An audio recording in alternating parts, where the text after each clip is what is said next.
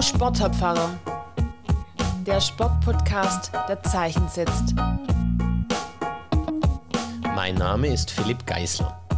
Ich bin Pfarrer und Sportler. In diesem Podcast treffe ich Menschen, die sich in Kirche und Sport engagieren und frage nach, was sie bewegt. Ja, und heute habe ich die große Freude und das Vergnügen, mit Lasse Müller und Kenan Doan zusammen zu sein. Lasse Müller und Kenan Doan sind bei Maccabi Deutschland in einem ganz besonderen Projekt, das heißt zusammen eins. Und besonders schön ist, dass wir uns jetzt heute hier treffen können, weil wir eigentlich schon seit über einem Jahr verbandelt sind in der Anbahnung von Projekten und Zusammenarbeiten und jetzt heute aber das erste Mal so in dieser Runde zusammen sein können. Schön, dass Sie beide heute hier sind. Ja, wir freuen uns sehr. Zum Beginn einfach, dass unsere Zuhörenden auch wissen, wer Sie sind. Ich würde so ein bisschen versuchen, Sie vorzustellen. Herr Doan, Sie sind Sporttherapeut und können vielleicht nachher gleich noch ein bisschen dazu sagen, was man da auch tut als Sporttherapeut. Herr Müller, Sie promovieren in Sozialwissenschaften des Sports und sind nebenher eben auch bei dieser Projektstelle Maccabi. Ich eröffne und würde Sie bitten, Herr Doan, sagen Sie vielleicht doch ganz kurz ein bisschen was zu sich und zu dem, was Sie als Sporttherapeut tun.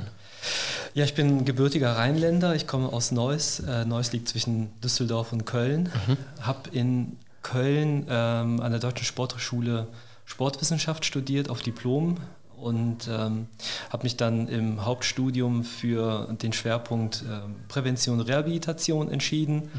um äh, später als Sporttherapeut zu arbeiten und bin mhm. über mehrere Stationen dann hier in Stuttgart gelandet, ähm, wo ich in einer Physiotherapie-Praxis als Sporttherapeut arbeite.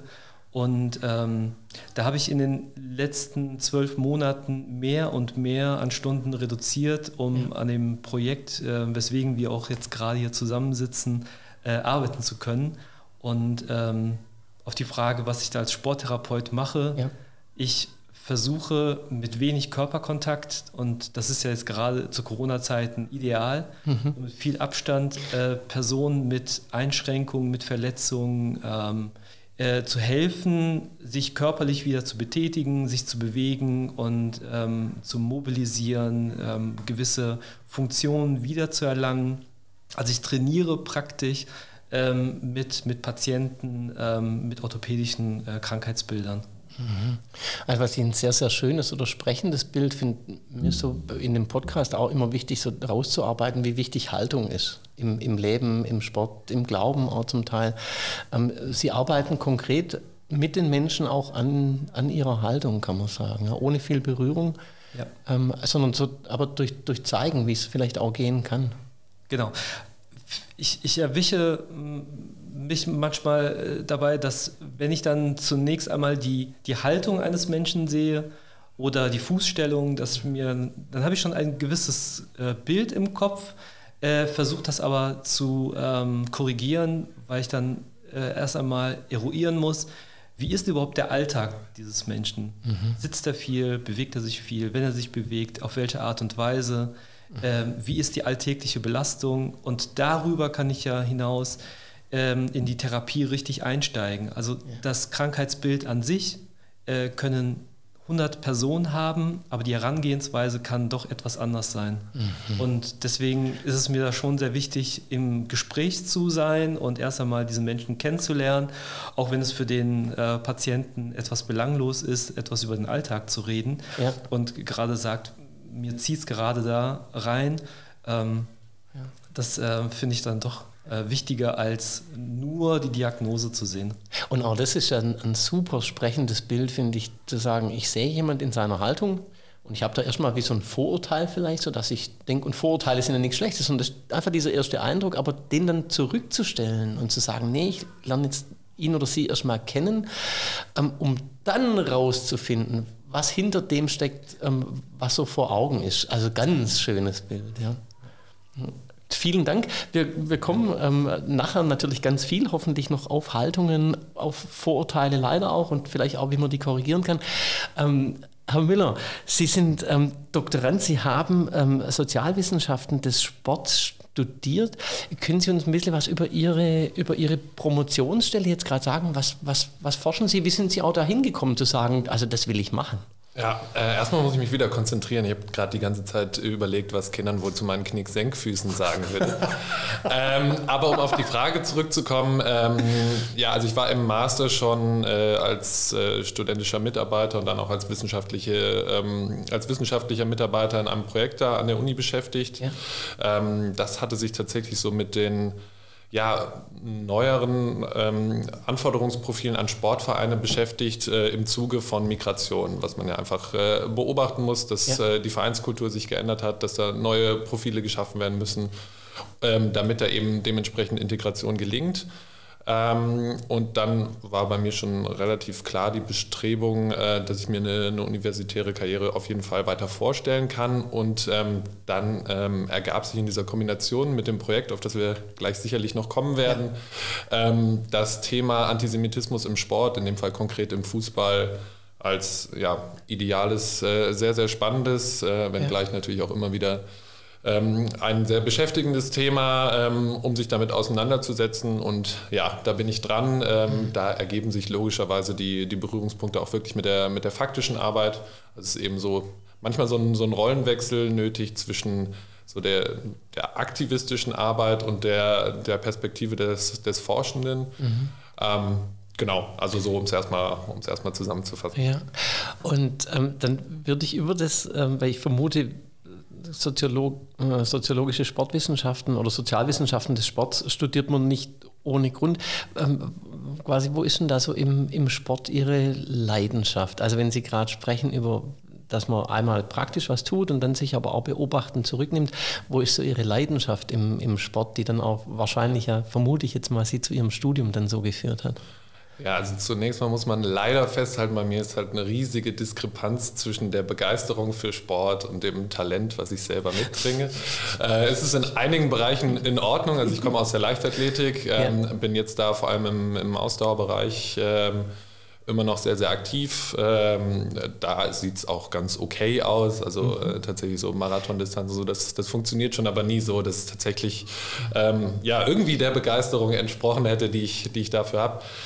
Und ähm, ja, grundsätzlich, ich betreibe quasi alle Sportarten sehr, sehr gerne. Und mhm. dazu kommt auch ein, ähm, ich will schon fast sagen, exzessiver äh, passiver Sportkonsum. Mhm. Ähm, das kann, glaube ich, Kenan auch ganz gut bestätigen, der, der ja da auch nicht ganz anders ist, muss man sagen.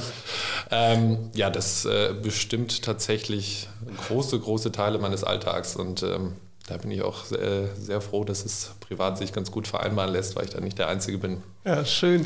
Ja. Ähm, also ich finde aber eins ganz, ganz erfrischend und auch erleichternd zu sagen, also Begeisterung für Sport muss ja nicht bedeuten, dass man in dem, was man macht, dann automatisch auch super, super ist, sondern ich halte es eher quasi so mit dieser philosophischen Tradition, die sagt, also groß in was sein bedeutet, Liebe zu haben für das, was man macht. Und ähm, ich weiß nicht, ob Sie das so für sich ähm, auch hören können, aber ähm, finde ich ein schönes Bild, dass Sie sagen, also ich begeistert Sport und ich muss aber nicht jetzt die Rakete sein überall. Also der Anspruch und Ehrgeiz an mich selbst ist schon trotzdem riesig, aber halt so in so einem realistischen ja. Grad meiner Möglichkeiten. Also ja. ähm, da ist auch eine Menge Frustration auf dem Spiel, ja. äh, die auch irgendwie dazugehört.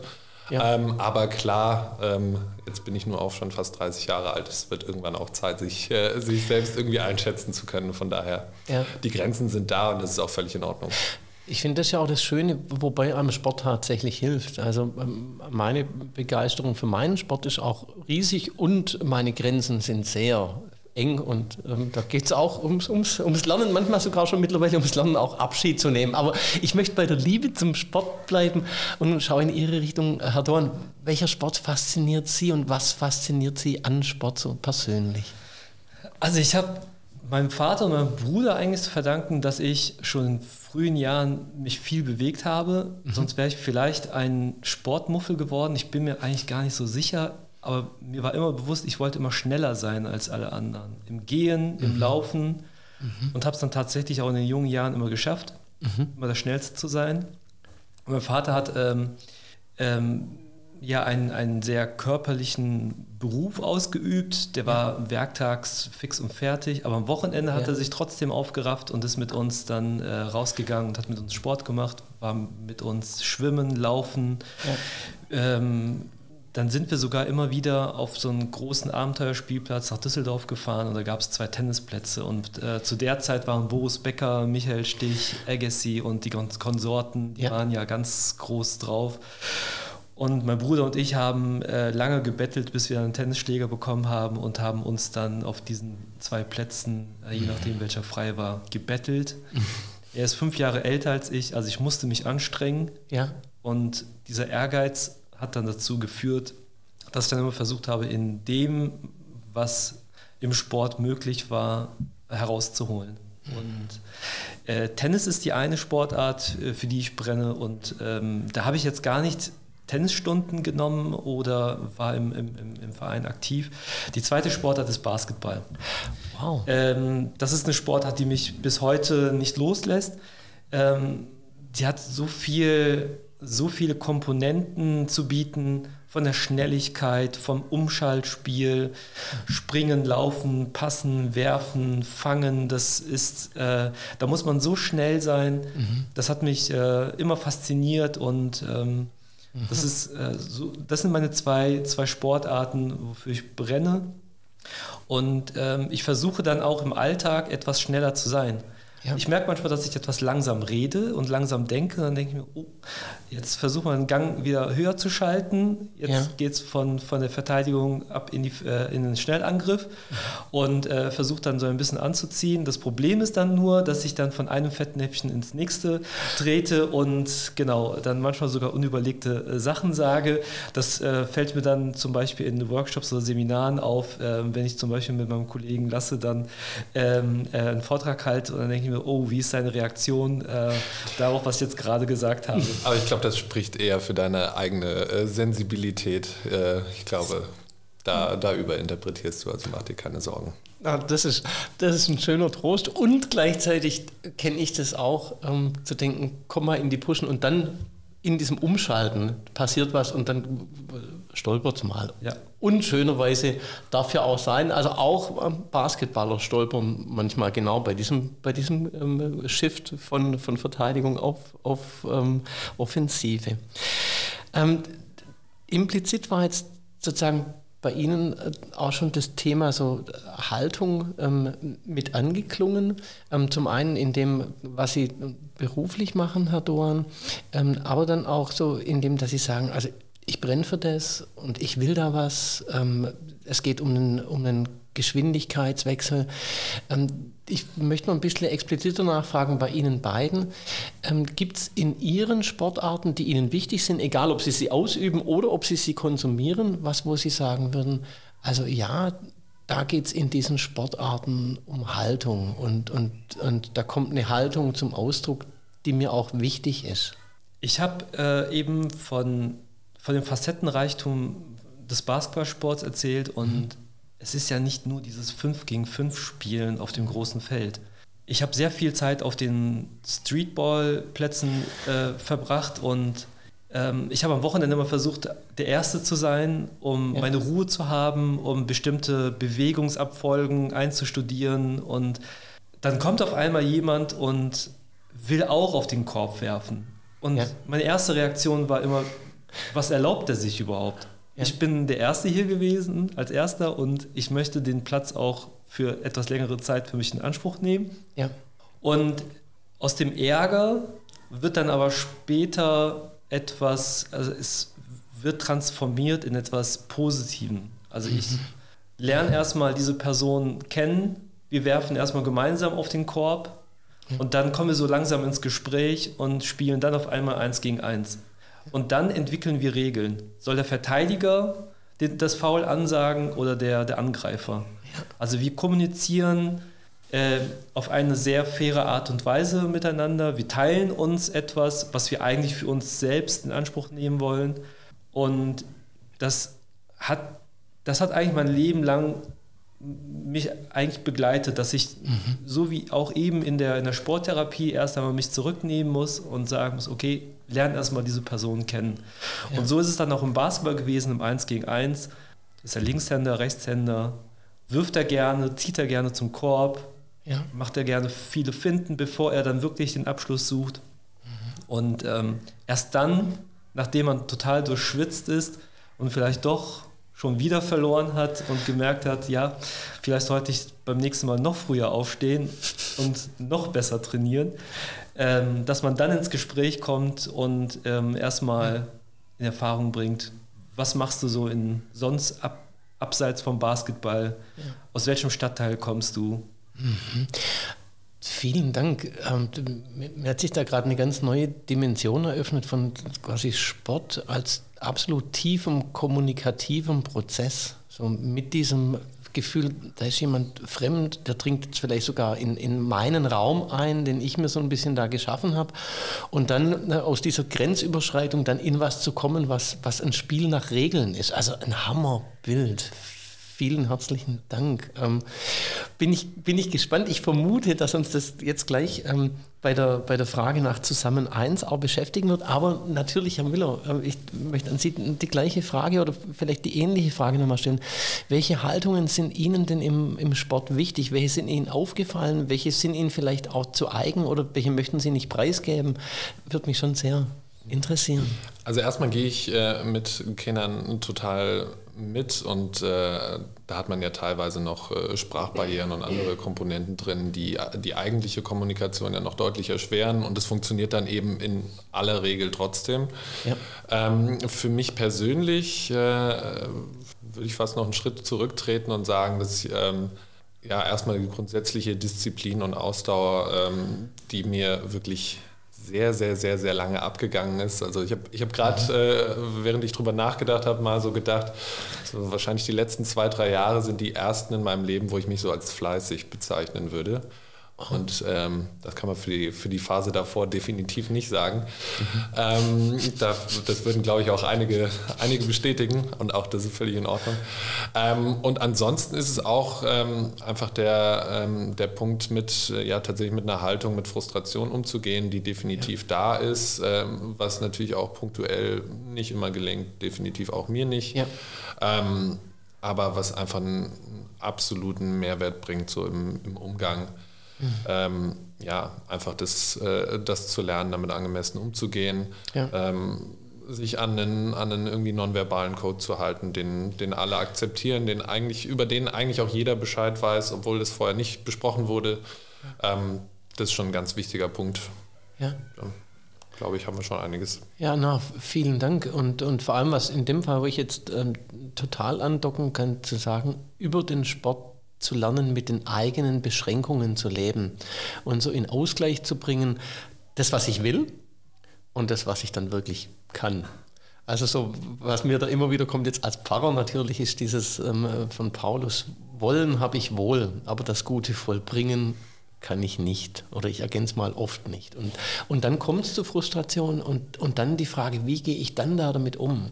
Ähm, lasse ich die ungehemmt raus. Also erlebt man manchmal auch im, im Fernsehen, dass jemand so sagt, boah, na, den Tennisschläger vielleicht in, den, ins Eck pfeffert oder so. Oder, ähm, und, und auch die Frage, gibt es da einen, gibt's einen gesunden Umgang ähm, und gibt es vor allem einen, der dann vor allem auch andere nicht in Mitleidenschaft zieht. Und äh, da sind wir dann vielleicht manchmal schon oder kommen wir so langsam in diese Richtung auch auf das, was zusammen eins ausmacht.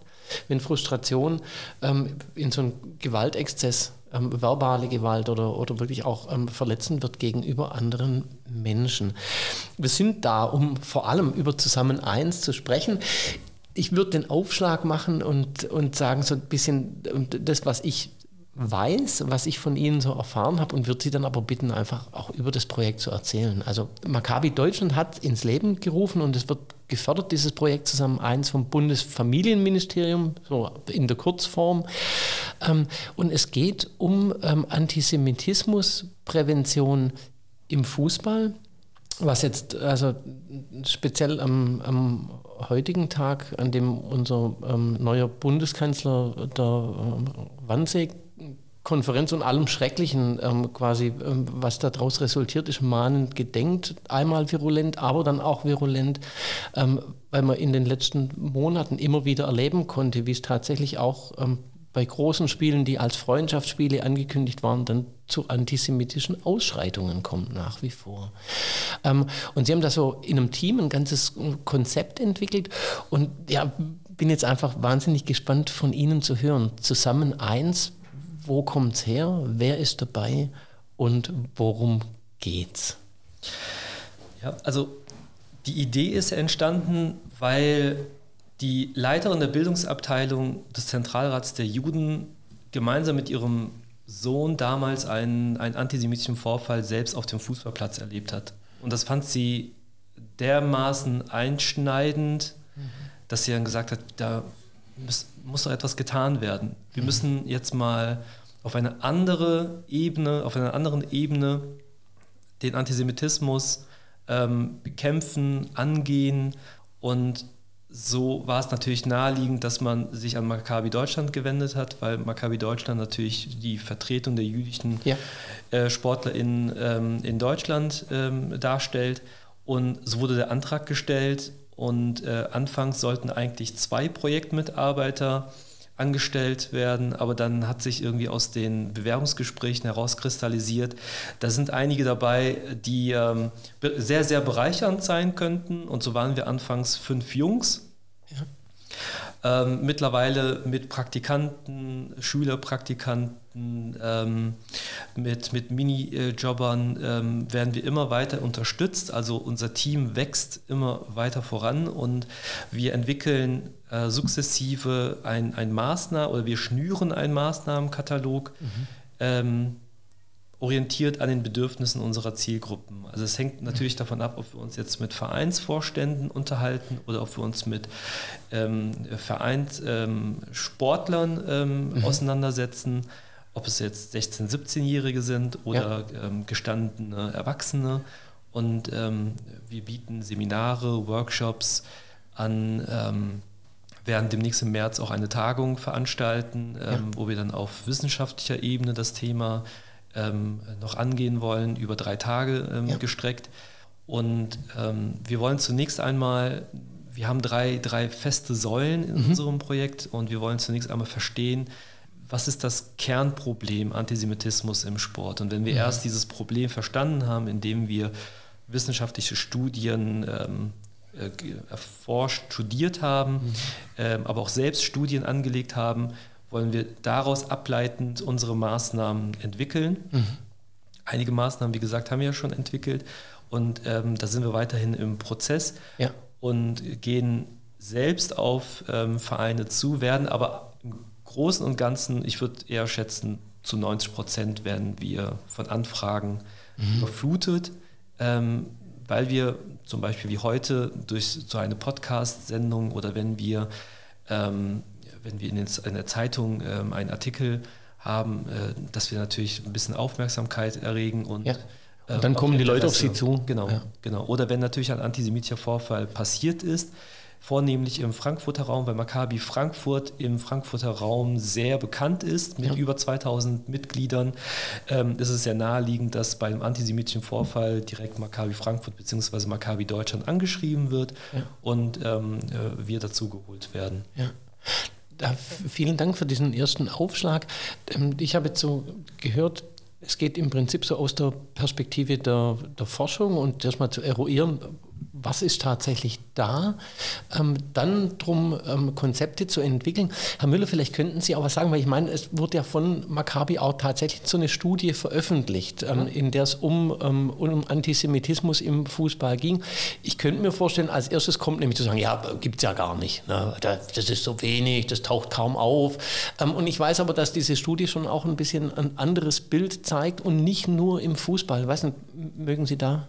Sehr, sehr gerne. Ähm, was ich gerade noch überlegt habe, sollen wir ja. vielleicht noch ein, zwei Worte zu Maccabi selbst sagen vorab? Ja, ähm, gerne. Äh, weil das ja, ja, doch vielleicht nicht allen ja, ein Begriff ist. ist. Ähm, ich zum Beispiel komme aus, äh, aus Nordhessen, hatte äh, natürlich auch davon gehört, dass es jüdische Sportvereine in Deutschland gibt, aber eben dann doch auch, bevor ich nach Frankfurt kam, nicht so ein, nicht so ein klares Bild. Deswegen vielleicht in, in zwei, drei Sätzen. Mhm. Ähm, also Maccabi äh, Deutschland als Dachverband, der insgesamt jetzt 39 äh, Vereine in Deutschland. Ähm, und da muss man sich eben vorstellen, die sind äh, nicht exklusiv jüdisch. Also das sind eben jetzt, und das haben wir auch in besagter Studie herausgefunden, das sind so roundabout 40 Prozent jüdische Mitglieder.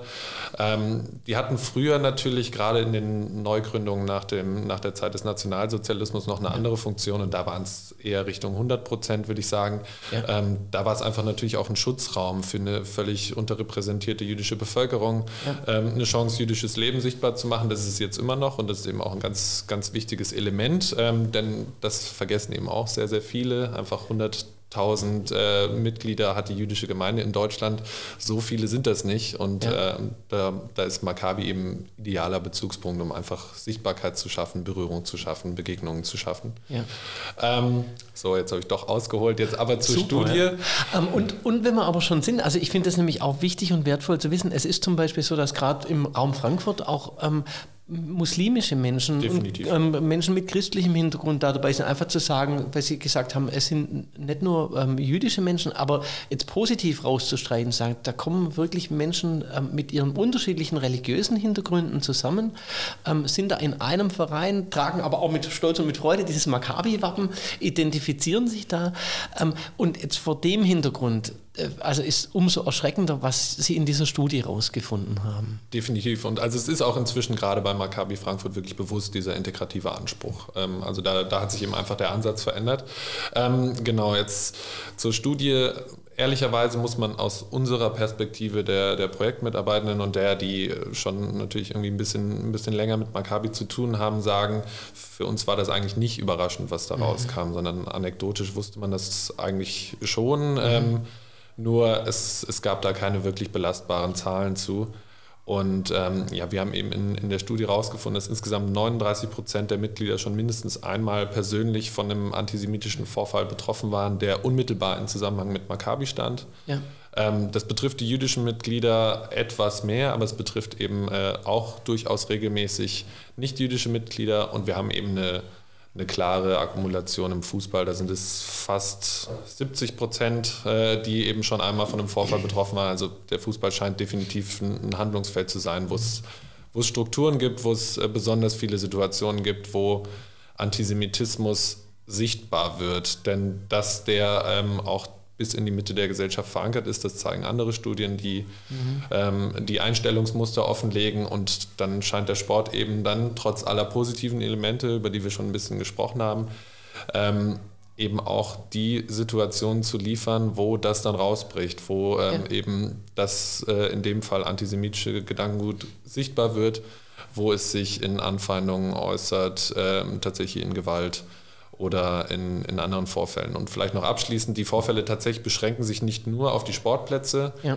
Wir haben es auch ähm, mehrfach verzeichnet in der Studie und man hat es ja auch so erfahren, dass ähm, Mitglieder zum Beispiel einfach, wenn sie mit der Maccabi-Jacke, Sie haben es gerade schon angesprochen, mit dem Magendavit, mit dem Davidstern auf der ja. Brust, ähm, sind sie eben sichtbar, werden als jüdische Personen äh, eingelesen, markiert, ob sie es denn sind oder nicht, ähm, und dann auch dementsprechend angefeindet. Also es ist... Ja ähm, relativ eindeutiges Bild, was da gezeichnet wird. Und ja. äh, das noch als wirklich letzter Satz. Ähm, das steht in, in, klarem Kontrast zu den Statistiken, die wir von den Sportverbänden haben. Mhm. Denn äh, gemäß der wird eben fast nichts bekannt, riesiges Dunkelfeld.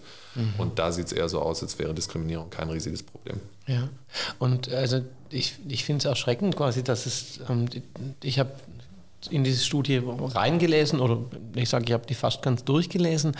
Ähm, und das Erschreckende ist tatsächlich, dass man sagen könnte, ich will da überhaupt gar kein Verständnis ähm, aufbringen, aber zu sagen, ähm, auf einem Fußballplatz in so einer Frustrationssituation ist vielleicht so, so gruselig, das ist äh, noch eher denkbar als, das sind Beispiele drin, die mir einfach nachgegangen sind bis heute. Ähm, ähm, da ist eins von, von einem Jungen, der, glaube ich, sein Handy reparieren lässt. Ähm, und und, und auf, dem, auf der Quittung steht dann nachher irgendwie so sozusagen als seine Adresse was von einer Holocaust-Allee. Oder ich weiß es nicht, ja. ob ich es genauso richtig mhm. wiedergebe. Aber da kriege ich eine Gänsehaut, weil mich das so gruselt. Ähm, weil ich denke, also was passiert da in Köpfen? Ähm, in, in, dem Moment, in dem Moment echt echt unvorstellbar. Und auf der anderen Seite, ähm, Herr Duan, Sie haben es vorher gesagt, also es ist wichtig, bei sich selber anzufangen.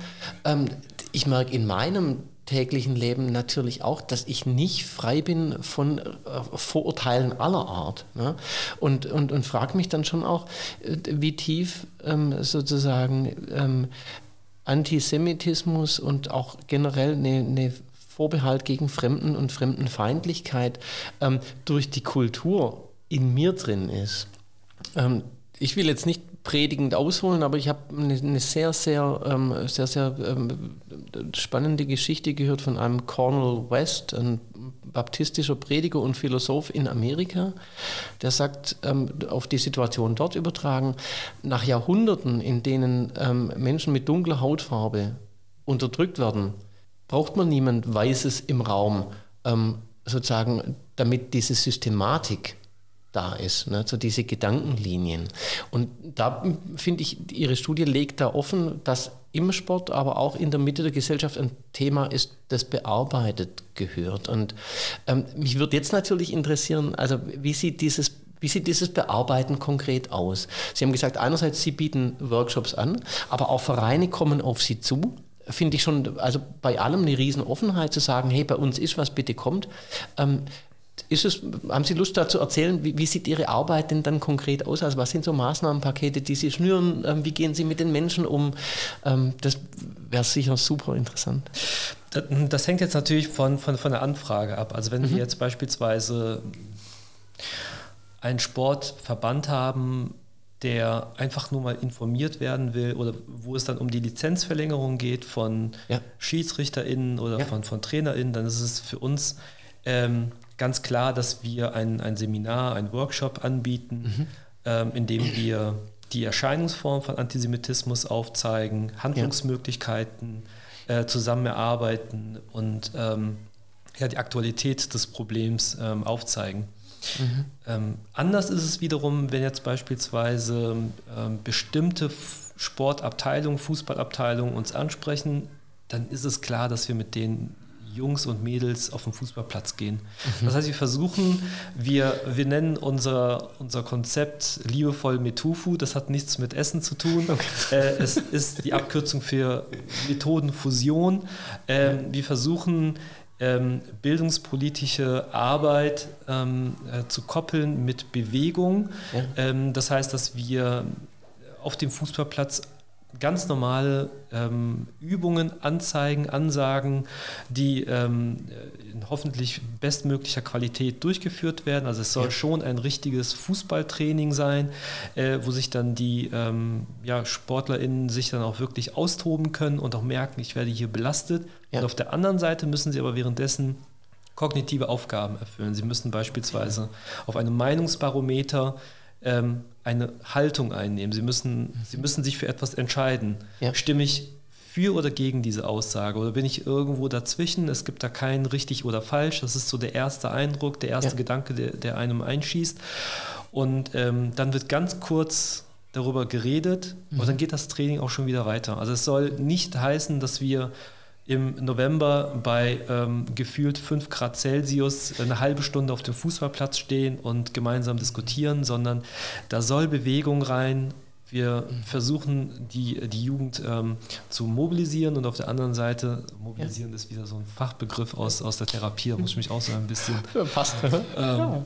In Bewegung zu bringen. In Bewegung zu bringen und auf der anderen Seite natürlich auch ähm, etwas zu vermitteln. Also unser, unser Anliegen ist es, ähm, Aufklärungsarbeit zu betreiben, ja. ein Bild zu schaffen, was bedeutet das Judentum heute. Mhm. Es geht nicht um die zwölf Jahre ähm, Schreckensherrschaft der Nationalsozialisten mhm. im 20. Jahrhundert. Ja. Die, ähm, die Erinnerungen, die man an diese Zeit hat, sind fürchterlich genug. Man sollte auch ähm, sich gewahr sein, dass äh, es gute Jahre gab im Zusammenleben zwischen ja. Deutschjuden und ähm, der, der deutschen Bevölkerung. Ähm, und vor allen Dingen ist es äh, wichtig äh, für uns aufzuzeigen, ähm, was die Jugend, die jüdische Jugend heutzutage anzubieten hat. Mhm.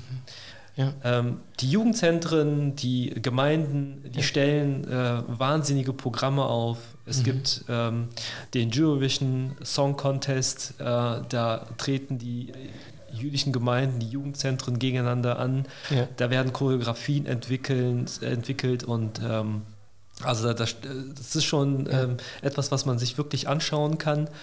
Ähm, und uns ist es äh, wichtig, allen anderen zu zeigen, äh, wir haben ein jüdisches, blühendes Leben in Deutschland und das soll respektiert werden, ja. genauso wie ihr wollt, dass euer Glaube und eure Interessen respektiert mhm. werden.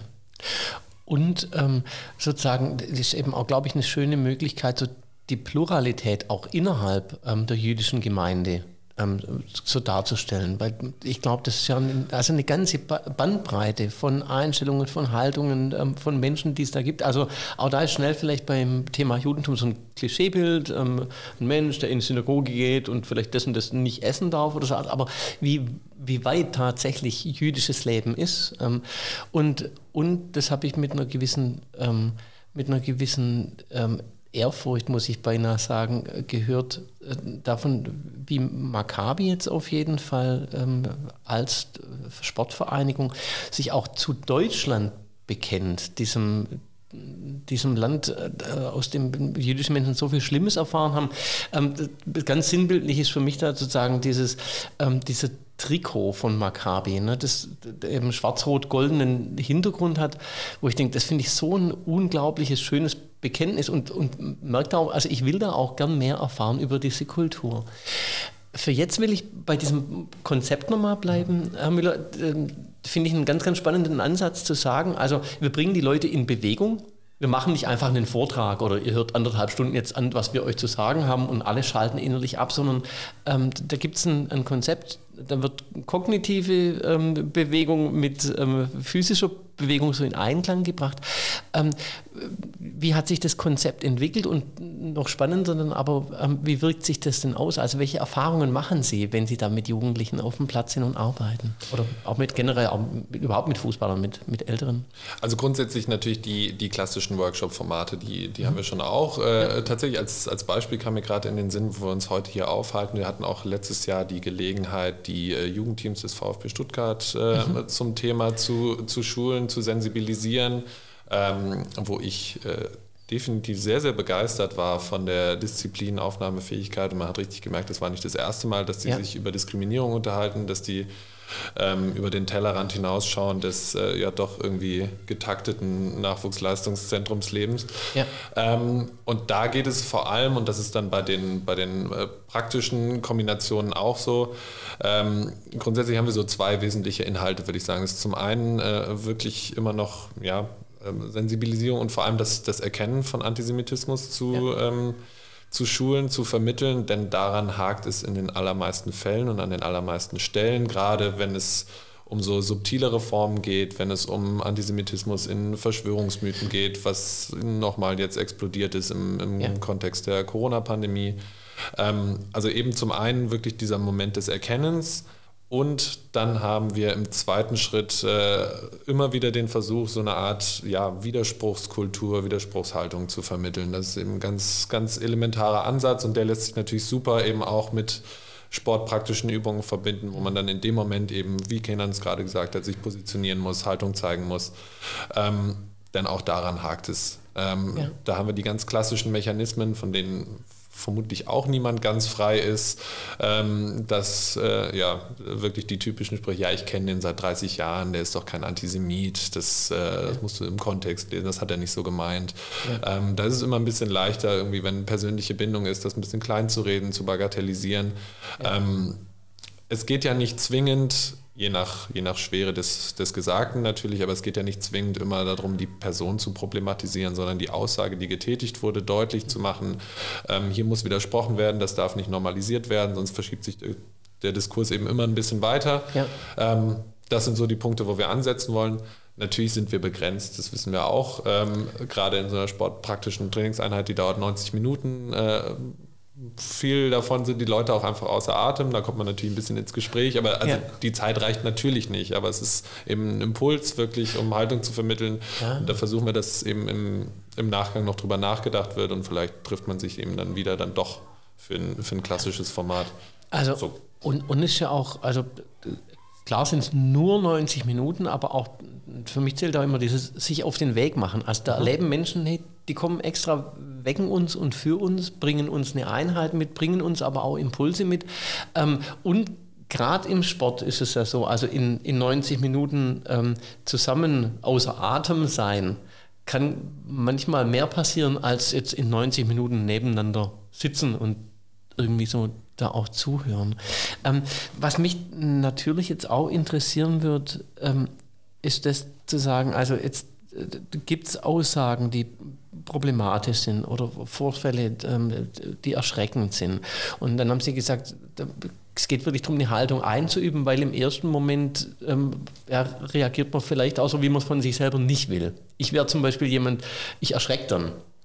Und dann kommt so, ein, so eine Blackout-Phase, wo ich denke, was mache ich denn jetzt? Was mache ich denn jetzt? Also so, ähm, so kenne ich zumindest, wenn ich, ich war Gott sei Dank noch nicht oft in so Sondersituationen, aber dass bei mir erstmal so eine Starre kommt und ähm, zu überlegen und dann aus dieser Starre rauszukommen, was zu sagen, ähm, was zu tun, Haltung zu zeigen, ist ja gar nicht so einfach. Und dann habe ich mir aber auch die andere Seite überlegt und zwar zu sagen, also wie geht man denn oder wie würden Sie denn sagen, kann man gut mit den äh, Täterinnen oder ich vermute überwiegend sind es Täter auch umgehen? Also ähm, gibt es da, eine, gibt's da eine, eine, eine Möglichkeit oder ähm, ja, kommt es in Ihrem Projekt, in Ihrem Konzept so vor? Also wichtig ist, ähm, den Inhalt erstmal zu hinterfragen. Ja. Also wenn man schon in dieser Schockstarre ist, hat man auf jeden Fall zumindest dem Gegenüber auch signalisiert, also irgendetwas stimmt jetzt gerade nicht, was du gesagt hast. Ja. Und dann muss man Wort für Wort alles auseinandernehmen, ja. damit, damit der Ausübende oder die Ausübende dann auch merkt, okay, ja stimmt, das war jetzt nicht richtig oder ja. das habe ich jetzt mal so flapsig vielleicht gesagt, damit man auch erkennt und erfährt, ist es denn jetzt wirklich so gemeint gewesen oder mhm. ähm, ist es aus dem Bauch heraus gesagt worden? Es gibt mhm. ähm, im, im Sportberichterstattung so häufig die ähm, äh, Situation, äh, wo die Kommentatoren etwas sagen, wo die Zuschauer sich dann aufregen und sagen, das kann er doch nicht sagen, das mhm. ist ja unmöglich. Mhm. Aber äh, dieser Mensch ist im Redefluss und mhm. versucht natürlich die ganze Zeit die Zuhörer, die Zuschauer zu unterhalten. Und dann kann es schon mal passieren, dass man etwas Unbedachtes sagt. Genauso ja. wie ich eben gesagt habe, ich ähm, rede dann manchmal so schnell, versuche dann meine Gedanken sehr schnell mhm. rüberzubringen und auf einmal bin ich in einem sehr, sehr großen Fettnäpfchen äh, gelandet und komme da alleine nicht mehr raus. Ja. Ähm, so ist es nämlich dann auch mit den, mit den Ausübenden, dass man mit denen ja. äh, auf eine bestimmte Art und Weise dann alles auseinander nimmt. Ja. Wort ich, für Wort ist, glaube ich, ein ganz wichtiger Punkt. Also zunächst mal ist wirklich die, diese Unterscheidung, steht dahinter wirklich ein geschlossenes antisemitisches Weltbild? Dann mhm. ist das übrigens auch nicht Kernansatzpunkt unseres Projekts, mhm. sondern da ist es dann eher eine Frage ähm, mhm. der Dokumentation, ja. ähm, Sichtbarmachung, gegebenenfalls Anzeige. Ja. Ähm, also ja. das, ist, das ist auch wirklich vielleicht das, was man so mitgeben kann für Personen, die, die in so einer Situation sind. Als erstes gilt es erstmal so die Situation ein bisschen abzuwägen. Wenn das jetzt wirklich äh, ganz plakativ der Neonazi in der Fankurve ist, der vielleicht noch fünf Freunde dabei hat, dann geht es nicht darum zu mhm. widersprechen, sondern da, ja. da, geht es darum zu dokumentieren, gegebenenfalls, wenn es einen Ankerplatz oder ähnliches gibt im Stadion, sich dahin zu wenden. Ansonsten den, den Vorfall der Polizei oder einer Meldestelle zu melden. Das, ja. das ist völlig klar. Ähm, ansonsten, wenn es eben so etwas Unbedachtes ist, äh, wie, wie Kenan es gerade skizziert hat, ähm, dann ist es immer am besten, irgendwie die Aussage ein bisschen auseinanderzunehmen, zu irritieren und äh, da wirklich auf die Person einzuwirken, das Weltbild oder die, ja, der, der Kontext, der dahinter steht, das ein bisschen zu hinterfragen und das äh, kann auch in sehr, sehr vielen Fällen gelingen. Mhm. Also ich, ich kenne mich da gar nicht aus, ich, ich frage einfach nach, aber Sie würden, ähm, Sie würden dann empfehlen, in Anführungszeichen diesen Schock zu nutzen, zu sagen, okay, ähm, also allein dieses verstörende Moment ist schon mal was, wo das Gegenüber merkt, da stimmt was nicht. Und dann tatsächlich nochmal auch nachzufragen und sagen, also wie meinst du das? Oder auch ganz klar zu sagen, also sehe ich aber anders oder wie kommst du jetzt darauf, um dem Gegenüber zu verstehen zu geben? Also ich will dich als Person erstmal von dieser Aussage trennen und, und dann aber auf diese Aussage gucken. Oder wenn sich dann ähm, rausstellt, dass m, diese ähm, Aussage untrennbar mit deiner Person verwoben ist, dann aber auch zu sagen, wow, spooky. Also es ist absolut wichtig für die, für die Vereinskultur wirklich. Ja. Äh, nehmen wir auch da wieder wirklich so ein, so ein, so ein einfaches Beispiel, Vereinskneipe, ähm, es fällt eine wirklich problematische Aussage, eben einfach deutlich zu machen, das gehört nicht zu unserer Vereinskultur. Ja. Äh, idealerweise hat der Verein ein Leitbild, äh, wo, man das, wo man das auch klar benennen kann. Das ja. geht bei uns nicht. Ähm, und ja, je nach Schwere geht es aber dann eben nicht zwingend darum, die Personen und schon gar nicht für immer abzustempeln, ja. ähm, sondern das dann gerne auch in Ruhe, je nachdem, ist eben immer ein bisschen individuell aufzuarbeiten ähm, und, und zu schauen, wie man damit konstruktiv umgehen kann. Und das wie gesagt, das kann schon auch gelingen, ähm, wenn die Personen sich wirklich Mühe geben, wenn die bereit sind. Ähm, und da glauben wir natürlich dran, denn mhm. ja, sonst würden so sie das nicht machen. Ne? Optimismus muss man ja mitbringen. Ja. Also es geht auch gar nicht darum, ähm, wie, wie Lasse es gesagt hat, jemanden zu verteufeln, sondern ja. ähm, den Moment, den man vielleicht sogar weglächelt, mhm. den man sagt, okay, hahaha, äh, das, war, das war jetzt ähm, Mhm. Jetzt vielleicht nicht so ganz passend, aber ich lächle es weg, um im Gespräch weiterzukommen. Also man ist in einer Diskussion und ja. dann kommt auf einmal ein Problemat, eine problematische Aussage. Dann muss man mal innehalten können und ähm, widersprechen können. Ja. Das, ähm, ja. das, das ist eigentlich ganz, ja. wichtig. Und, also, und tatsächlich, da, da ist mir Ihr Ansatz super sympathisch, weil wirklich gut widersprechen oder so kenne ich es zu mir von mir, das kann ich eben dann, wenn ich mich auch ein bisschen auskenne. Also das heißt, wenn ich dann was über jüdisches Leben erfahren habe und eben sage, es sind halt eben nicht nur diese Stereotypen, die man im Kopf hat ähm, oder die vielleicht ich im Kopf hat, die du im Kopf hast, sondern das ist eine unglaubliche Bandbreite. Und dann kann ich sozusagen wirklich aus einer, aus einer ähm, Gesetteltheit raus auch äh, berichten oder widersprechen oder dann auch Einsichten bringen, die vielleicht mein Gegenüber nicht hat. Ja. ja. Ähm, das Projekt läuft seit ähm, 2020, wenn ich so, so richtig weiß. Und jetzt würde mich natürlich schon interessieren, Sie, Sie sind beide sportbegeistert, aber wie kam es dazu, dass Sie so gesagt haben, hey, also zu dem Projekt möchte ich dazu. Und am Anfang waren zwei Leute geplant, ähm, jetzt sind es aber dann schon zum Start fünf gewesen. Also ich vermute, Sie haben gebrannt in der Vorstellung so für das, ähm, für das was, was Sie da auch erreichen wollen. Wie kamen Sie zu Maccabi und, und was, ist, was ist Ihr persönliches Interesse an diesem, an diesem Projekt? Ich glaube, da muss ich ein bisschen weit ähm, ausholen, weil ich habe auf der Suche nach einer Abschlussarbeit an der Deutschen Sporthochschule erstmal lange gesucht und dann, dann war es naheliegend, dass irgendetwas mit, es musste etwas mit Sportgeschichte sein, mhm. weil mich das wahnsinnig interessiert hatte und äh, die Seminare auch toll waren. Und da gab es schon zwei Jahre zuvor den Auftakt für ein groß, großes Forschungsprojekt. Ähm, es ging nämlich um ähm, die Aufarbeitung, die Erforschung der deutsch-israelischen Sportbeziehungen. Ja. Und ähm, ich habe relativ schnell ein, ein, ein, ein Thema gefunden, und äh, nach Abschluss äh, des Studiums ähm, hat sich dann doch eine Stelle aufgetan im Institut für Sportgeschichte ähm, des emeritierten äh, Professors. Und ähm, da habe ich vier Jahre lang mitarbeiten, mitwirken dürfen mhm. und weiter forschen dürfen. Und das hat mich dann ja nicht mehr losgelassen. Also die Diplomarbeit an sich war schon sensationell und so interessant, mhm. so packend, ich wollte eigentlich jeden, jedes kleine Mosaiksteinchen herausfinden und mhm. wissen, warum das zu diesem Ereignis gekommen ist, wer war noch beteiligt und ja. ähm, also ich war schon fast wie ähm, in der Kripo unterwegs und habe dann die Fäden versucht an der Wand zu ziehen und ähm, in den vier Jahren ähm, ist mir dann bewusst geworden, dass, die, dass der Sport eine unglaubliche Brücke geschlagen hat zwischen zwei Nationen, wo man ja eigentlich denken müsste, da kann man gar keine Brücke mehr schlagen. Mhm. Das geht nicht mehr. Das, da kann ja. man nichts mehr kitten. Ja. Und dass es dann so früh nach dem Zweiten Weltkrieg zu den ersten Begegnungen gekommen ist, dass ja. auf privater Ebene Menschen versucht haben, ähm, diese zwei Länder zusammenzuführen und zu sagen, ja, das stimmt, es war, es war eine äh, furchtbare Zeit, aber wir müssen nach vorne blicken, wir müssen den jüdischen Staat aufbauen. Und auf der anderen Seite müssen wir schauen, dass, ähm, dass, die, dass die Menschen sich wiederfinden, weil natürlich ein großer Teil der jüdischen Bevölkerung aus Deutschland äh, geflohen ist. Und als die Stellenausschreibung raus war und ich am Nachmittag gesehen hatte, dachte ich mir, das ist ein, ein äh, auf Neudeutsch ein No-Brainer. Da, da, da, da, musst du dich bewerben.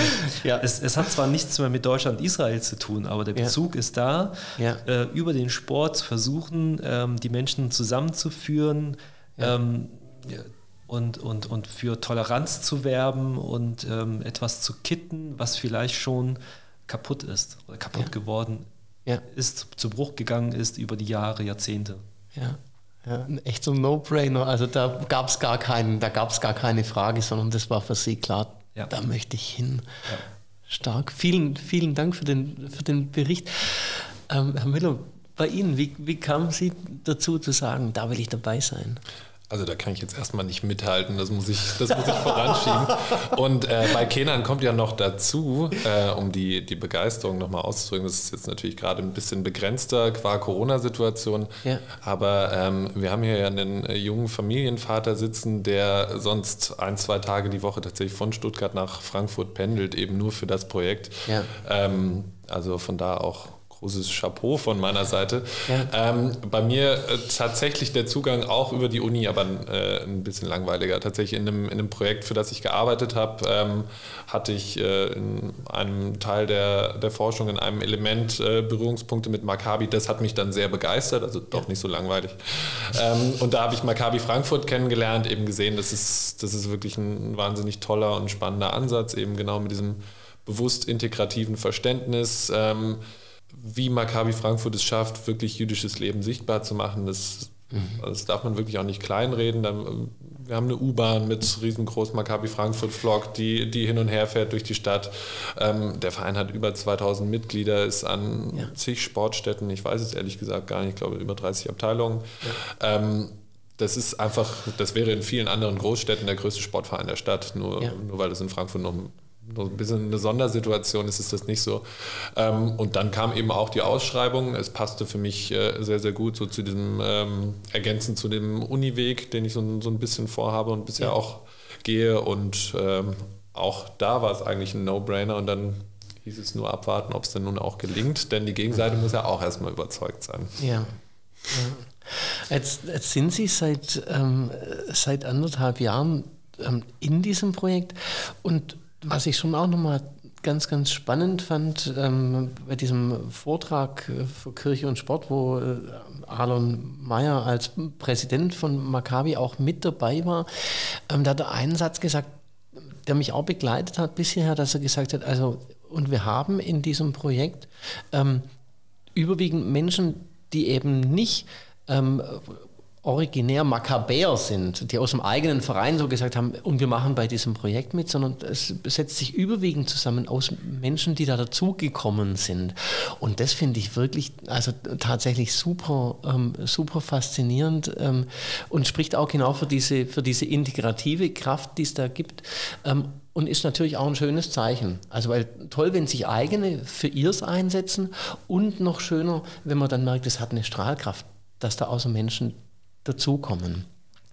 Ich würde gerne noch in eine Richtung gehen, ähm, oder ich habe da schon noch ein, ein, paar Fragen, aber in eine Richtung jetzt als nächstes gehen, wo ich sage, also das Projekt läuft seit 2020 und haben Sie für sich persönlich ähm, Corona ist natürlich eine, eine, schwierige Zeit, gerade für so ein Projekt, wo es um Begegnung geht. Aber haben Sie für sich persönlich so Highlights, wo Sie sagen könnten, also Mensch, das war schon so, so eine richtig erste Frucht oder auch eine zweite oder eine dritte. Ähm, was, war, was waren für Sie so richtig schöne Erlebnisse in dieser Zeit?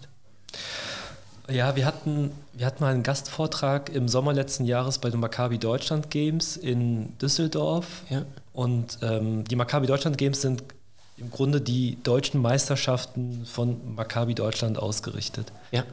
Und der Gastvortrag war von Florian Schubert, der ähm, eine sehr gute, äh, ein sehr gutes Buch publiziert hatte. Mhm. Ähm, Im Grunde ein fürs Erste ein allumfassendes Buch über, den, mhm. über das Problemfeld Antisemitismus im Fußballsport. Ja. Und wir wollten uns ähm, seine Expertise zunutze machen und auch die Jugend so ein bisschen sensibilisieren und ins Gespräch kommen. Und wir waren in einer Turnhalle. Der Vortrag dauerte, glaube ich, 40, 45 Minuten. Ja. Und die meisten ZuhörerInnen waren zwischen 16 und 20 Jahre alt, vermute ich. Ja. Und wir haben ungefähr zwei Stunden noch diskutiert. Oh. Das hat sie nicht losgelassen. Das hat, ähm, da kriege ich jetzt noch die Gänsehaut, weil ähm, auf der einen Seite waren diese Jugendlichen selbst betroffen teilweise und auf der anderen ja. Seite wollten sie auch dieses Thema ähm, einfach nicht nur einmal kurz gehört haben und die unterschiedlichen Facetten und Seiten äh, verstanden wissen, sondern sie wollten darüber diskutieren. Und da gab es keinen, der jetzt aufgestanden ist und oder gelangweilt da saß. Also das hat ja. mich schon sehr gepackt.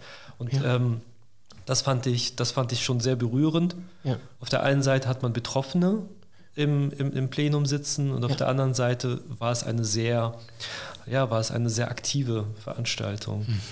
Stark, ja. Und man so, so merkt quasi, da springt, da springt die Begeisterung für das Thema über und Menschen sind wirklich involviert. Stark. Vielen Dank. Ähm, ja, also bei mir, ich auch gerade direkt an die äh, Tagung gedacht, die wir jetzt im März haben, die eigentlich für den Dezember eingeplant äh, war. Mhm. Das wäre es definitiv gewesen, aber ja. ähm, dann weiter überlegt, ähm, ist vielleicht eher so ein bisschen ein Highlight-Prozess, aber was mich sehr, sehr überrascht hat und auch sehr, sehr gefreut und auch wirklich antreibt, ist, dass wir ganz schnell im Projekt ähm, wirklich Anklang gefunden haben bei den wirklich relevanten Institutionen des organisierten Sports. Und ja. das ist am Ende fast genauso wichtig wie die äh, Vermittlung durch uns vor Ort, weil wir eben eben auch als Projekt Strukturen schaffen wollen, Prozesse anstoßen wollen. Und da ist äh, sicherlich bei den, bei den größten, großen Sport- und Fußballverbänden in den vergangenen Jahrzehnten einiges liegen geblieben in dem Thema, aber ich nehme doch vor allem in den, in den handelnden Abteilungen inzwischen die Bereitschaft wahr, ähm, sich der Sache anzunehmen, sich auch wirklich Expertise von außen zu holen zu Querschnittsthemen von Diskriminierung, wie wir es ja. dann im, im, Bereich Antisemitismus wären. Ähm, und das motiviert definitiv, denn das ist ein, das, das Brett hatte ich mir viel dicker vorgestellt, was man da bohren muss. Ähm, und da sind wir, da sind wir sehr, sehr froh. Vielen Dank. Ich nehme das als Anlass, eine Frage, die ich quasi für nachher aufgehoben habe, jetzt vorzuziehen und zu sagen, also ähm, mein Podcast hat ähm, leider nicht jetzt so unendliche Reichweite, aber wenn jetzt jemand zuhört und sagt, Mensch, ich würde gern ähm, mit zusammen eins in Kontakt kommen, ähm, wie geht man denn dann da vor? Also wie kommt man an Sie ran? Wir haben die Möglichkeit, auch in die Liner Notes was mit reinzupacken, aber ähm, wie, wie, ist so der Prozess, wenn ein, wenn ein Verein, eine Organisation sich für das interessiert, was Sie machen? Gibt es da eine feste Regel? Wie kommt man mit Ihnen in Kontakt? Man kann uns ganz einfach anschreiben ähm, mhm. über team.zusammen1.de. Ja. Wir haben auf unserer Homepage die Möglichkeit, ähm, ja, eine Nachricht äh, zu hinterlegen. Ja. Und dann beraten wir uns ähm, intern, wie wir die Anfrage angehen, mhm. wie viele Personen wir hinschicken, beziehungsweise ja. äh, wann wir überhaupt diesen Termin wahrnehmen können, ja. ob die Anfrage auch ähm, äh, übereinstimmt mit dem, was wir verkörpern, was wir auch inhaltlich äh, weitergeben wollen. Ja. Weil es gibt aber beispielsweise keinen Sinn, wenn wir jetzt mit Zehnjährigen über Antisemitismus sprechen. Mhm. Da sind ja. die nicht reif genug und ähm, da brauchen wir auf jeden Fall, also unser Mindestalter ist so bei 15, 16 Jahren. Ja. Ähm, da sind die Jugendlichen schon etwas reflektierter, haben schon etwas über Nationalsozialismus, über Antisemitismus allgemein, über Diskriminierungsformen schon etwas erfahren. Ja. Und ähm, ansonsten klären wir das intern ab mhm. wie, ähm, wie wir da weiter vorgehen. Ja. Und ähm, also äh, Sitz in Frankfurt, aber äh, Sie würden schon auch quasi Anfragen jetzt aus dem ganzen Bundesgebiet dann annehmen. Oder wie sieht es da aus mit der Reichweite? Wie ist da Ihr, Ihre ja, also, also, unser Schwerpunkt ist in, in Düsseldorf und in Frankfurt. Ja. Ähm, wir haben noch eine Zweigstelle in Düsseldorf äh, bei der jüdischen Gemeinde. Ähm, ja aber wir nehmen auch bundesweite Anfragen an, sofern es ähm, nach, nach Kräften möglich ist. Mhm. Ähm, wir, haben, wir sind ja weit gestreut. Ein Kollege wohnt in Mainz, mhm. zwei Kollegen wohnen in, in, in Frankfurt. Also mhm. ich rede jetzt von den, von den Hauptangestellten, ja. wenn ich das mal so sagen darf. Ähm, und genau, habe ich jetzt jemand vergessen? Ich wohne in Stuttgart. Stuttgart und Düsseldorf passt. Und ja. genau, eine Kollegin, eine Kollegin wohnt in Köln. Ja. Arbeitet in Düsseldorf. Ähm, ah ja, da stimmt. muss ich auch meinen Respekt zollen. Ja. das ist ja in dem Fall ja, genau. Das ist ja in dem Fall wichtig zu unterscheiden. ich meine, das, da sind wir dann auch wieder bei Arten von Barrieren im Kopf, ne, ja. die, es eben gibt, auch wenn ja. die Städte ganz nah nebeneinander liegen. Ja. Vielen Dank. nee, aber sonst kann ich das auch nur bekräftigen. Also gerne äh, über, die, über die Website Kontakt aufnehmen. Ähm, ja. Da besteht übrigens auch die Chance, ähm, einen antisemitischen Vorfall zu melden im Sport, den man miterlebt hat, ähm, ja. der dann äh, mit natürlich Sensibilität bearbeitet wird. Das geht anonym oder eben auch mit mhm. dem Wunsch nach, äh, nach Kontaktaufnahme. Ja. Ähm, ja, also wir versuchen das so niedrigschwellig wie möglich zu halten. Und vielleicht noch eine kleine, äh, kleine Werbung. Wir werden auch in den äh, kommenden Wochen, ich hoffe wirklich in Kürze, ein ähm, E-Learning-Angebot auf der Website hm, äh, ja. schalten, was auch wirklich für, für Vereine geeignet ist, wo ganz konkret mit Fallbeispielen gearbeitet wird, wo man eben Antisemitismus in verschiedenen Situationen erkennen kann und da eben schon ja. so eine kleine Anleitung dabei ist, was wäre hier zum Beispiel eine geeignete Reaktion, mhm. ähm, wo sich Gruppen, aber auch Einzelpersonen mal durchklicken können. Ähm, selbstverständlich auch dafür völlig anonym und eben wirklich nur einfach, um sich ein bisschen in dem Thema zu bilden. Ähm, das vielleicht schon mal als kleiner Teaser. Ja, vielen Dank. Ähm, Sie hatten jetzt die E-Mail-Adresse schon genannt, team.zusammen1.de. Würden Sie auch noch die ähm, quasi Webadresse sagen? Ich stelle die dann auch noch unter den Podcast, aber wie erreicht man denn Ihre Homepage? Das ist die www.zusammen1.de, 1 als Zahl geschrieben. Okay, genau, ja, ja, genau. Und so auch bei der E-Mail-Adresse. Ne? Genau. Ja, super. Ja, vielen herzlichen Dank. Ähm, Jetzt ist mir über dieses Vorziehen kurz mal eine Frage noch abhanden gekommen. Doch, na, ich weiß schon wieder. Und zwar, ähm, Sie haben jetzt so wechseln die Begriffe ähm, einmal Antisemitismus, aber dann auch grundsätzlich Diskriminierung ähm, verwendet. Klar geht es bei Zusammeneinsatz vor allem eben um ähm, Hass und Hetze gegen Menschen mit, ähm, mit jüdischem Hintergrund oder auch vermeintlich jüdischem Hintergrund, wenn es schon reicht, dass man ähm, den, den David dann auf der Trainingsjacke hat. Ähm, äh, würden Sie sagen oder mir eine Einschätzung geben, zu sagen, also Menschen, die bei Ihnen da mitmachen, ähm, reicht diese Sensibilisierung dann da weiter gegen, gegen Alltagsdiskriminierung oder machen Sie da so Erfahrungen, quasi, dass es übertragbar ist? Aufstehen gegen Diskriminierung im einen Bereich macht auch stark gegen Diskriminierung im anderen Bereich? Ja, wir versuchen da die Brücke zu schlagen, also jetzt nicht nur ähm, im Handlungsfeld Antisemitismus tätig zu sein. Ja. Ähm, jetzt beispielsweise im, am 27. Januar ist ja die Holocaust-Gedenkveranstaltung. Ähm, dann wird an dem naheliegenden Spieltag der Bundesliga oder beziehungsweise der Bundesligen äh, finden ja auch Aktionen statt, Choreografien. Ja. Ähm, unser werter Kollege Ebert Schulz von der Nie wieder-Kampagne mhm. ähm, hat da natürlich etwas schon vorbereitet und ähm, da sind wir, da sind wir auch mit dabei. Also wir unterstützen mhm. jegliche jegliche äh, Kampagnen äh, gegen Diskriminierungsformen. Mhm. Ähm, arbeiten natürlich schwerpunktmäßig ähm, im Handlungsfeld Antisemitismus, aber mhm. versuchen überall die Brücke zu schlagen zu mhm. Antiziganismus, äh, Homophobie. Ja. Also weitere Diskriminierungsformen. Ja, meine Frage war jetzt auch nicht so sehr, dass ich Sie da auch noch in der Verantwortung stelle, weil Sie haben dieses eine Feld. Mir ja. ging es eher so um die Übertragbarkeit. Also das heißt, wenn ich jetzt bei so einem äh, Training zum Beispiel mit dabei bin, mhm. ähm, oder meinen Sie, das gelingt den Leuten, das auch zu übertragen auf andere Felder? Jein, würde ich sagen. Also die, die Kernelemente, gerade dieses, dieser Punkt Haltung zeigen, Normalisierung von problematischen Inhalten nicht zulassen, widersprechen, äh, das ist selbstverständlich übertragbar. Ja. Ähm, aber, und das ist dann leider äh, die, die negative Seite, genauso wie wir natürlich explizit darauf hinweisen, es gibt sehr, sehr viele Erscheinungsformen, Facetten von Antisemitismus, ähm, kann man sich es eben dann auch nicht so leicht machen und sagen, dann erkenne ich wohl auch alles andere.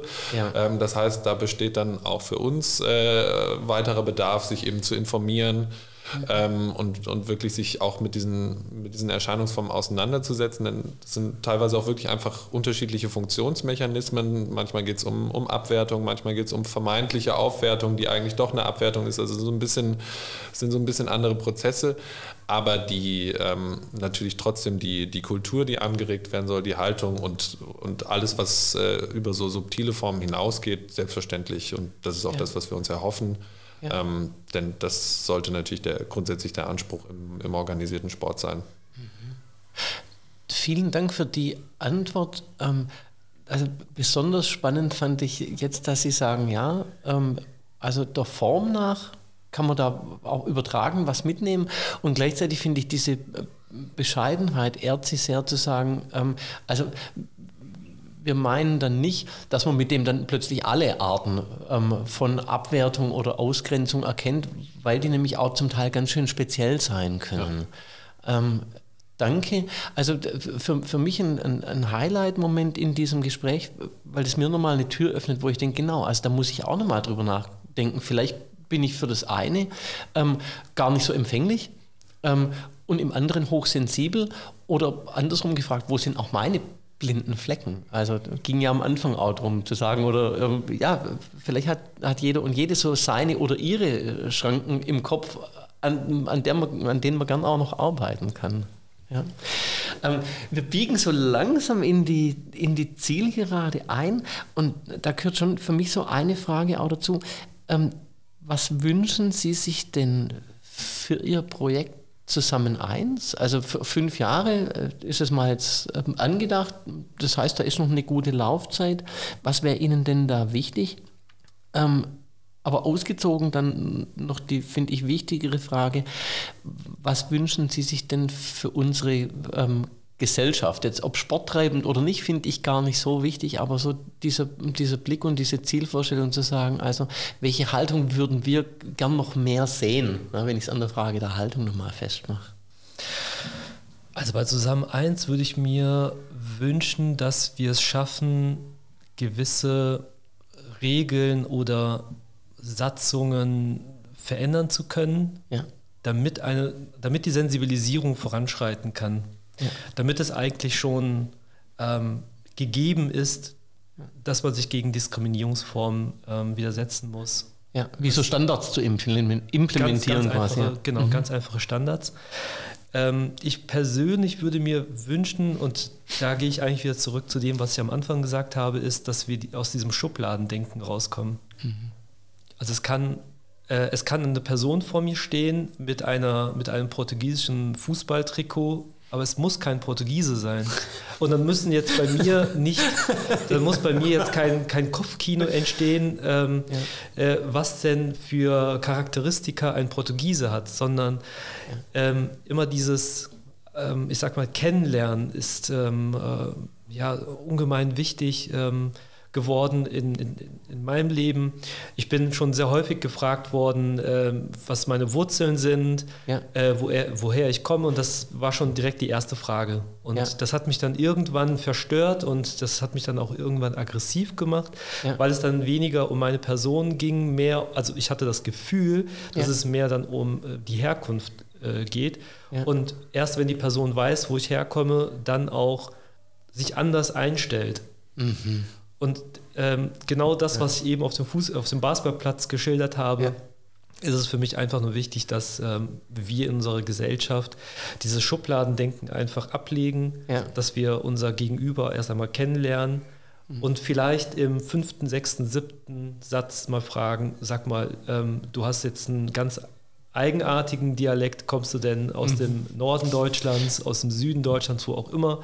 Ja. Oder ähm, ähm, wo kommen deine Eltern her? Also ich finde, so etwas kann viel weiter hinten im Gespräch angeschoben werden. Es muss nicht direkt die erste, zweite Frage sein. Ja, ja.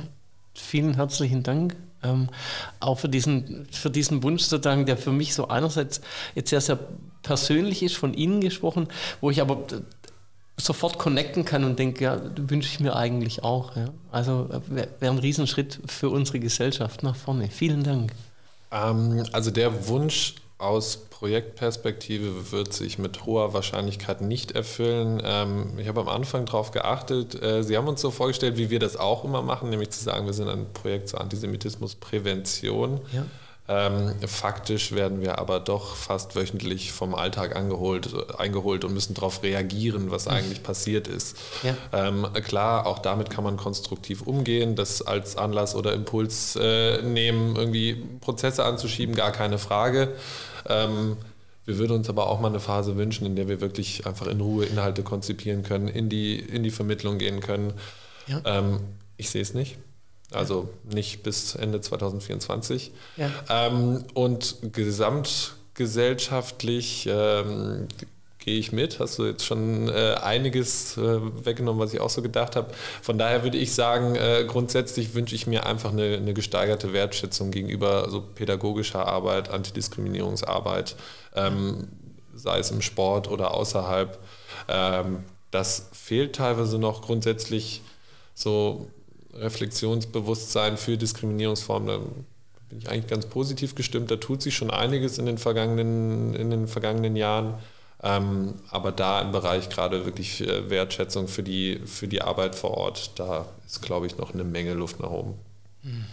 Und, und das habe ich gut gehört zu sagen, also wir werden gern in der Situation nicht reagieren zu ja. müssen. Ähm, das, das geht ja in, in so eine ganz, ganz weite Richtung, wenn ich es jetzt ausziehen darf, zu sagen, schön wäre es, wenn es unser Projekt eigentlich gar nicht bräuchte. Absolut. Ähm, und, und, und andersrum sozusagen vorfindlich merken Sie, also es braucht dieses Projekt und es braucht dieses Projekt so nötig, dass eigentlich mit dem, was momentan schon da ist und was auf Sie zukommt, Sie schon eingedeckt werden mit Arbeit, noch ohne es selber weiter planen zu müssen, sozusagen. Ja. Absolut. Ja. ja. Genau, also wenn wir es schaffen könnten, äh, MultiplikatorInnen ähm, zu kreieren, zu generieren, dann ja. wäre es schon klasse, wenn wir bundesweit ähm, gut aufgestellt wären. Ja. Ähm, in, in jedem Bundesland ähm, ja. im Grunde ein Zusammen-Eins-Team oder ein größeres Zusammen-Eins-Team oder ähm, als Ergänzung zu den Anlaufstellen ähm, mhm. für Diskriminierung ähm, in den, den Fußball-Landesverbänden das, da wäre auch schon sehr viel geholfen, weil die äh, wenige Ressourcen haben. Ja. Gibt es denn ähm, so Überlegungen von Ihrer Seite, sozusagen wie so eine Multiplikator Innenschulung auch anzubieten? Also ich, ich denke jetzt nur, keine Ahnung, jemand aus einer, aus einer Sportarbeit, ähm, Antiprävention, ähm, äh, Antiprävention, was man wollte ich nicht sagen, also, aus einer Präventionsstelle, der da Lust, ähm, Lust hätte. Gibt es sowas schon? Oder, ähm? also ja, der Plan ist, das zu machen, gerade in Bezug auf diese pädagogischen Trainings, also das, was auf dem Platz passiert. Ähm, relativ simple Antwort sind wir von Corona ausgebremst. Das heißt, wir konnten ja. natürlich nicht so testen, wie wir das wollten, ähm, wollen aber wirklich fundierte Methoden haben, bevor wir da andere Personen ausbilden, logischerweise. Mhm. Ja. Ähm, das wäre eigentlich auch in diesem Sommer angelaufen. Das wird wahrscheinlich nächstes Jahr. So ehrlich müssen wir, glaube ich, sein. Äh, aber das ist natürlich das ist angedacht. Ja. ja. Und ansonsten ist es natürlich Ziel jeder, äh, jeder Veranstaltung, auch gerade mit eben TrainerInnen, Vereinsvorständen und so weiter, dass äh, die eben dann quasi das, das weitergeben in ihre Abteilung ähm, oder eben ambitionierte Personen in, ähm, in Sportverbänden. Das ist natürlich immer das Ideal, äh, dass sich das dann weiterträgt. Ja. Aber das heißt, wenn das soweit ist, dann dürften sich Sportverbände zum Beispiel auch bei Ihnen melden und sagen, also wir würden da gern Menschen hinschicken zu Multiplikatoren-Schulungen. Ähm, meine Bitte wäre jetzt also nicht in ähm, Person meiner nur als Podcaster hier heute, sondern eher so vom Landesarbeitskreis Kirche und Sport ausgedacht zu sagen, also bitte halten Sie uns da auch dem Laufenden. Wir werden da hoffentlich auch in Kontakt bleiben, weil ähm, ich sage jetzt mal natürlich, also einmal der Sport, von dem weiß ich es, aber auch die Kirchen hier im, in Württemberg haben ganz, ganz großes Interesse, ähm, sie da zu unterstützen nach unseren Möglichkeiten, weil das eine ganz, ganz, ganz, ganz wichtige Frage für uns natürlich auch ist im Kern. Ähm, wie gehen wir auch um mit unserem, mit unserem Erbe als christliche Kirchen? Ne? Da ist das Judentum unglaublich wichtig. Also ähm, was es alles nicht gäbe, ähm, gäbe kein Christentum. Ne? Ähm, und, und da gut und sensibel umzugehen und generell ist uns von Sportseite, aber auch von Kirchenseite natürlich ähm, sozusagen diese Arbeit gegen Ausgrenzung aller Art sehr, sehr wichtig, dass Menschen vorkommen, dass Menschen reinkommen, dass sie daheim sind in dieser Gesellschaft und mit den äh, Thesen, ähm, wir bewegen gemeinsam Zeichen setzen, haben Kirchen und Sport in Baden-Württemberg da, glaube ich, auch ein, ein, schönes Signal gesetzt. Ja. ja, ich bedanke mich ganz, ganz herzlich, dass Sie jetzt heute ähm, hier sind, dass Sie sich aufgemacht haben, extra nach Stuttgart, ähm, dass Sie, Herr Dorn, ähm, hierher gekommen sind. Ich habe zum Schluss aber schon noch die, die Frage zu sagen, gab es denn jetzt in dem Gespräch was, was Sie so noch vermisst haben? Also dass Sie gedacht haben, Mensch, vorher hat er gesagt, er fragt uns das, jetzt fragt er es gar nicht. Ähm, irgendwas, was nicht vorgekommen ist, was Ihrer Meinung nach aber wichtig wäre? Ich habe äh, früher immer gelernt, dass es gerade bei, bei Bewerbungsgesprächen schlecht ist, wenn man dann nichts mehr hat. Aber ich, ich habe tatsächlich nichts. Äh, ich, glaube, ich glaube, wir haben eigentlich alles ganz gut abgefrühstückt. Ähm, aber ich, ich korrigiere auch. mich gerne. Ich glaube auch, wie viel Zeit haben wir noch? also hier, hier auf der Uhr, wir können noch 121 Stunden aufnehmen. Aber nee, dann, dann sage ich jetzt schlicht vielen, vielen Dank. Ähm, das, was Sie mir gesagt haben, packe ich sehr, sehr gern nochmal in die Liner Notes. Vielleicht wäre es auch spannend, ähm, auf, dieser, auf dieser Homepage zu wissen, ob man zum Beispiel über diese Studie, von der wir eingangs gesprochen haben, da auch Einblick hat. Ähm, einfach weil es vielleicht für Menschen ja auch wirklich nochmal interessant ist, dokumentiert zu sehen, ähm, wie wichtig und wie zentral Ihr Projekt und Ihre Arbeit da ist. Das kriegen wir hin. Ja. Vielen herzlichen Dank. Ähm, ja, dann darf ich Sie für heute verabschieden. Und ähm, wenn es Spaß gemacht hat beim Zuhören, dann sage ich einfach mal reinklicken in diese verschiedenen Folgen von O Sport Herr Pfarrer. Da gibt es mittlerweile eine ganze Reihe interessanter Unterhaltungen. Vielen Dank fürs Zuhören. Tschüss.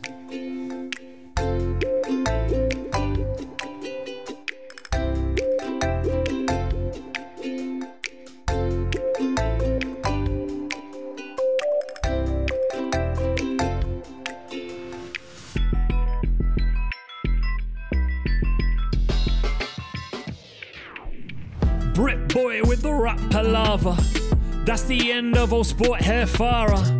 Who's the host with the most? That's my man Phil, you gotta give a toast. How many other guys find the connection between sports and religion? Perfection. So many things in common, and he be talking about attracting people, celebrate, come out, sharing the values when you're there. Team spirit, making sure everything's so fair. Build communities, inclusion, and integrate. If you don't like it, I'm gonna set it straight. Haters gonna hate, but there we go.